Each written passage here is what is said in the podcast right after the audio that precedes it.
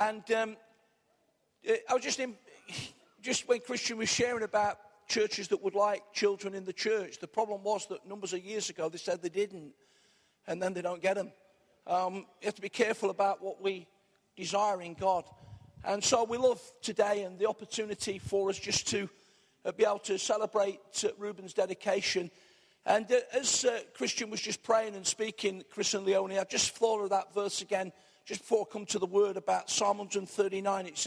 It's a verse that I find a precious promise to my own life, but it talks in very appropriate biblical language about how the child is formed. And then it speaks about all the days ordained for me were written in your book before one of them came to be. And we believe that in God's purpose for Reuben, every day has already been written in the purpose of God, and that he will walk into his destiny that God's got over his life. And what a tremendous thing that is to be able to seal that with prayer this morning. He's got praying parents, praying grandparents, praying friends. He can't go wrong. He's going to be blessed of the Lord. And as I say, we're not talking about perfection. We know sometimes it can go a bit wrong, but the fact is that we exercise forgiveness and we bless each other, and we believe in over Samson and Reuben that in the context of the house of God, they're going to be amazingly blessed. And it's a joy for us this morning, friends, as church, to be able to celebrate that and champion that.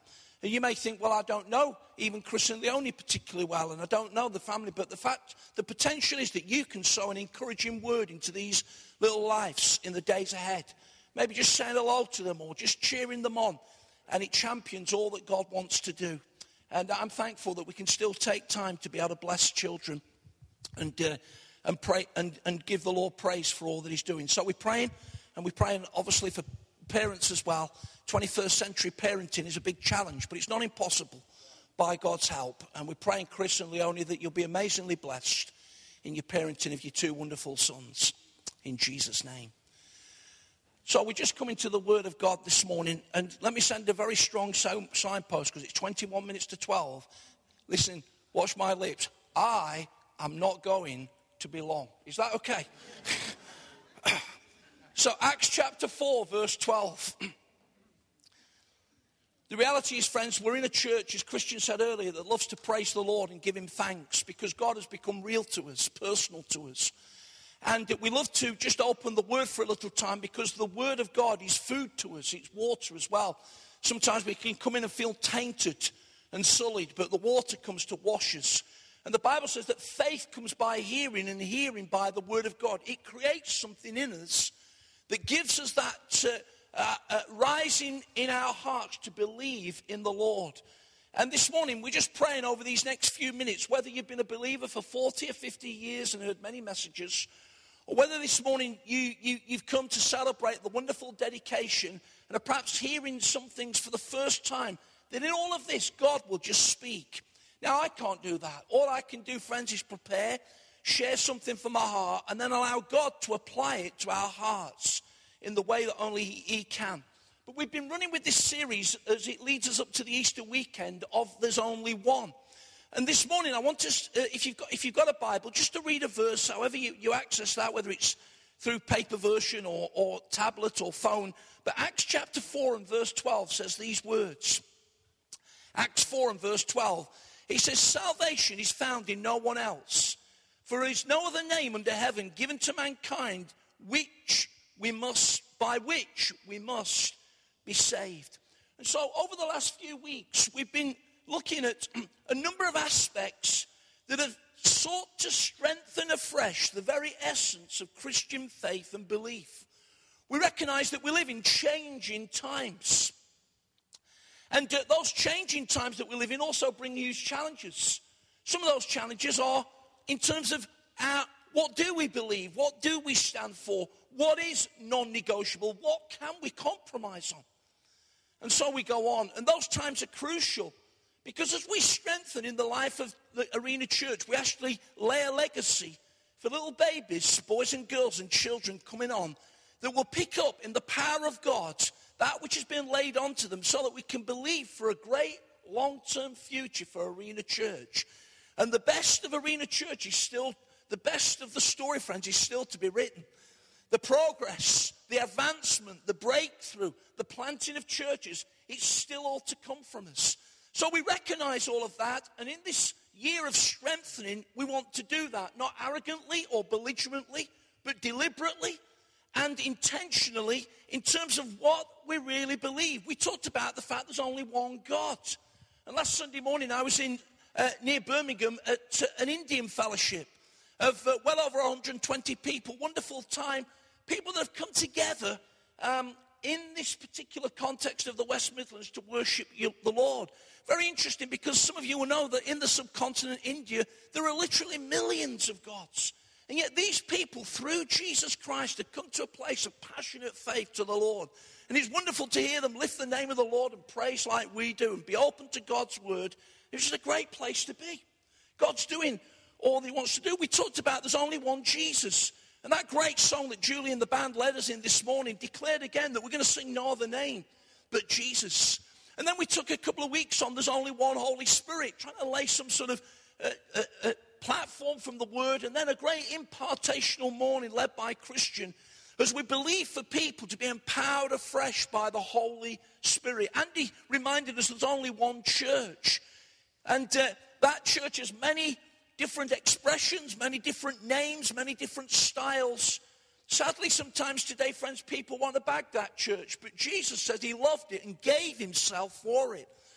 And I believe, friends, that God is passionate about his church, and that the purpose of God are continually going to work out through the church. And then Christian last week reminded us that there's only one name, and that it's a name that sits and stands above every other name. And in these moments this morning, I want to just remind us that in all of that, there is only one Savior. Salvation, I'll try and explain it in a moment, is found in no one else. For there is no other name under heaven given to mankind by which we must be saved. We're going to use that word salvation or being saved quite regularly over the next few minutes. And it sits along words like rescue or deliverance. In fact, we've got a Christian denomination that started in this country by a man that grew up in Nottingham that's now worldwide, that carries the very essence of salvation. It's called the Salvation Army. And in 1865, William Booth, by then living in the East End of London, was so impacted by the brokenness around him. People's lives being destroyed by lots of life-controlling issues, as we'd call it today, that he raised up literally an army of people that would reach out and minister. And I want to tell you, friends, those people didn't count the cost. They went to some difficult places. They often came home at night battered and bruised, literally, through preaching the good news. But hundreds and thousands of people began to follow the Lord. It seems a little bit quirky today with the uniforms and whatnot, and they brought some modernization to that. But there's some great people in the Salvation Army, friends, that serve God and reach out into the community. And it was all started with a desire to rescue and to deliver. And, of course, there's been many acts over the years of different people. And this morning, I want to just give you three of my favorites of people in this world that have been rescuers or saviors. The first one's Wesley Autry. He's a New Yorker. He works in construction. And one particular day, Wesley was on the New York subway, the underground, with his two little girls, when all of a sudden somebody had a seizure and fell onto the track. And they knew by looking at the board that just a few seconds away was the train that was going to roll into the station. And this man's life was in imminent danger. What did Wesley Autry, just an ordinary bloke, trying to earn a living with his two little kids, what did he do in that moment? Well, he jumped onto the track. He dragged this guy into the little sort of gully that sits between the two tracks and lay on top of him. The man was jerking because of what was taking place in his body. And a few seconds later, the train came whistling into the station. The people had seen all this from the sideline and were thinking, these two guys are dead. When all of a sudden, Wesley says, don't worry, just tell my little girls I'm okay.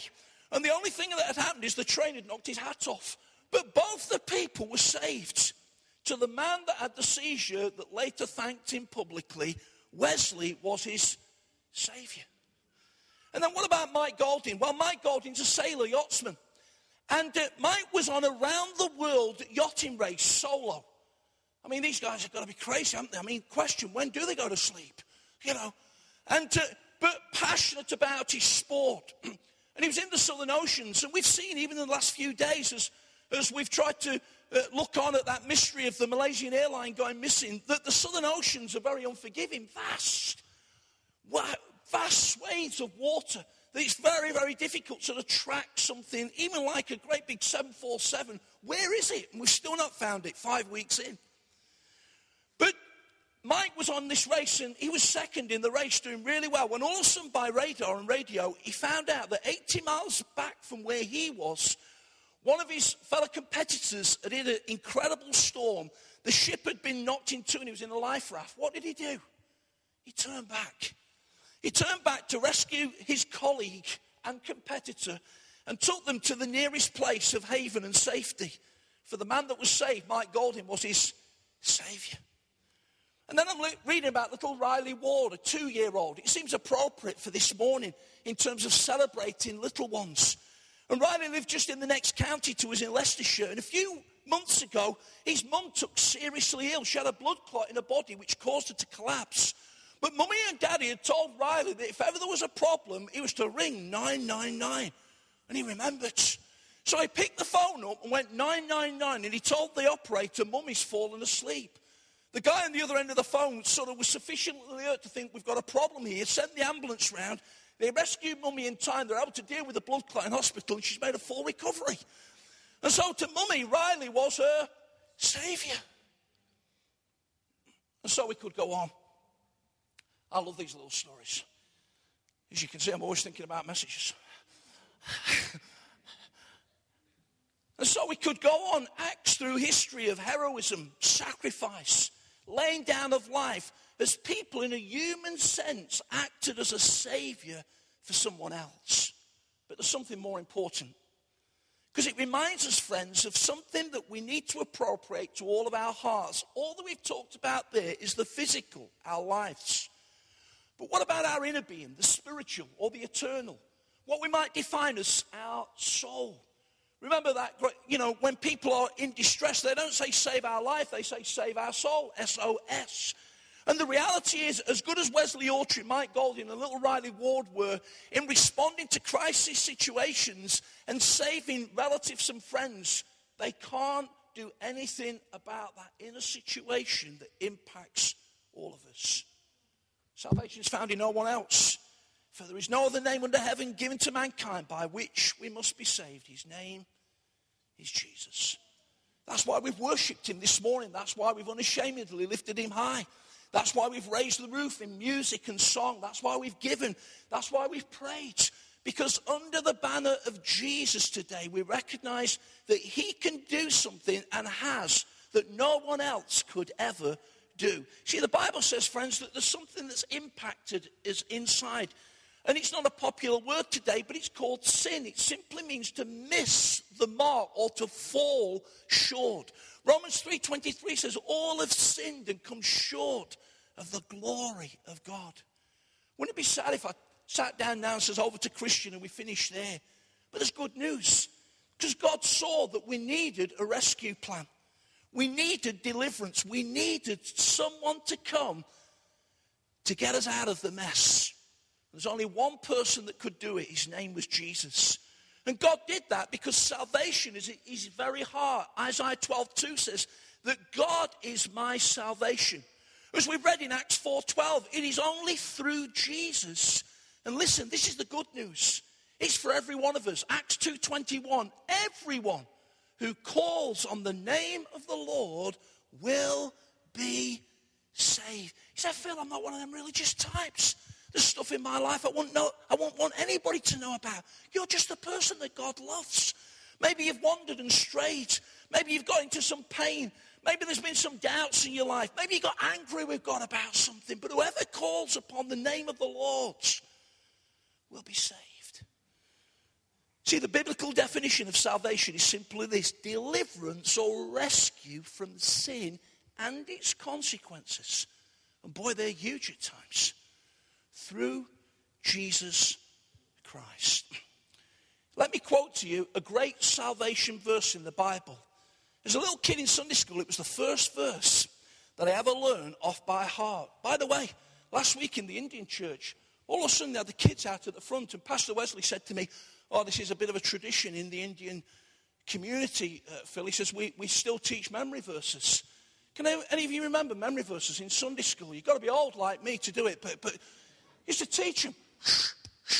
There was normally some sweets as an incentive, which helps, you know.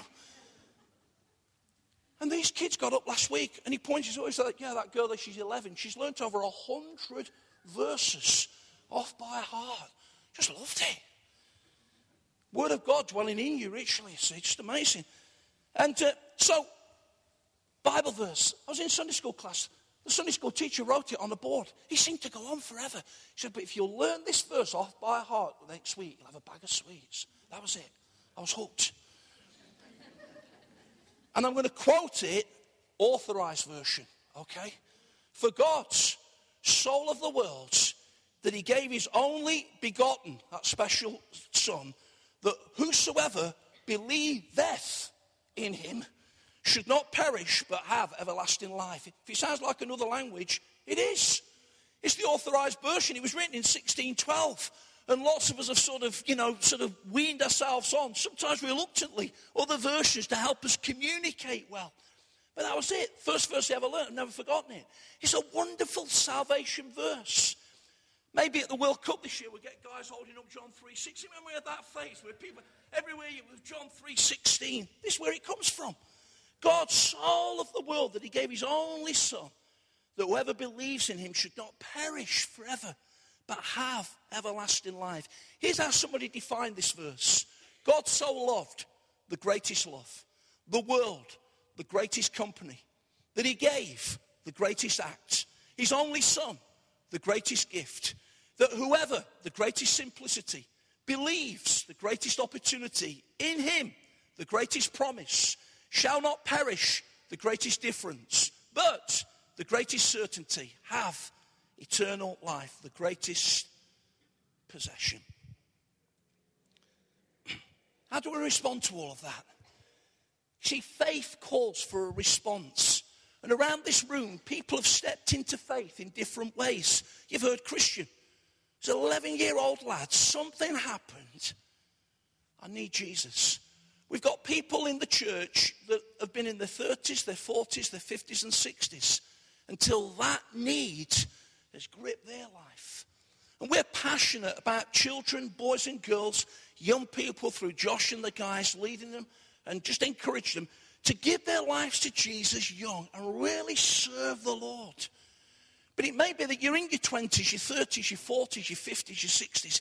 Say, "I've never done that. I never even needed to, but I know there's something in here that's never been rescued." And the reality is, friends, and the importance is that will literally affect us forever.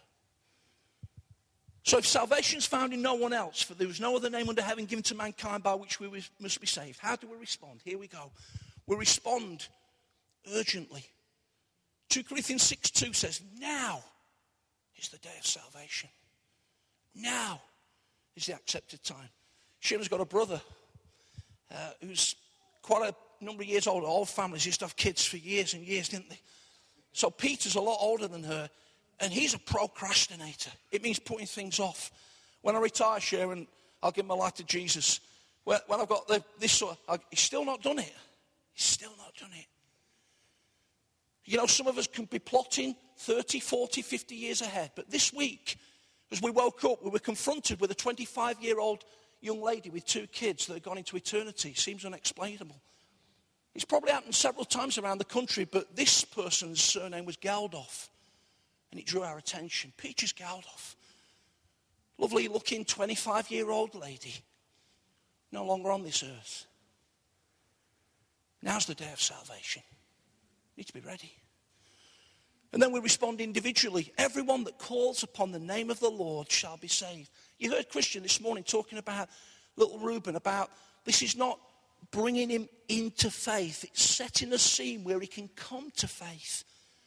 And the reality is that as good as his mum and dad's faith is and his grandparents, There's got to come a day where he's got to do his own believing. And you may say, well, my mum and dad are Christians. I think they're fantastic. And my grandma, I know she prays for me. And my friends, but are you a Christian? Are you a believer? Have you done your believing? It's individual. And then thirdly, we do it believingly. Romans 10:9. Because if we believe in our heart that God has raised Jesus from the dead, we will be saved. And the wonderful thing about God's salvation is this, that we've been saved past salvation. We are being saved present. The long word sanctification, but it means that we're on a journey becoming more and more like Jesus.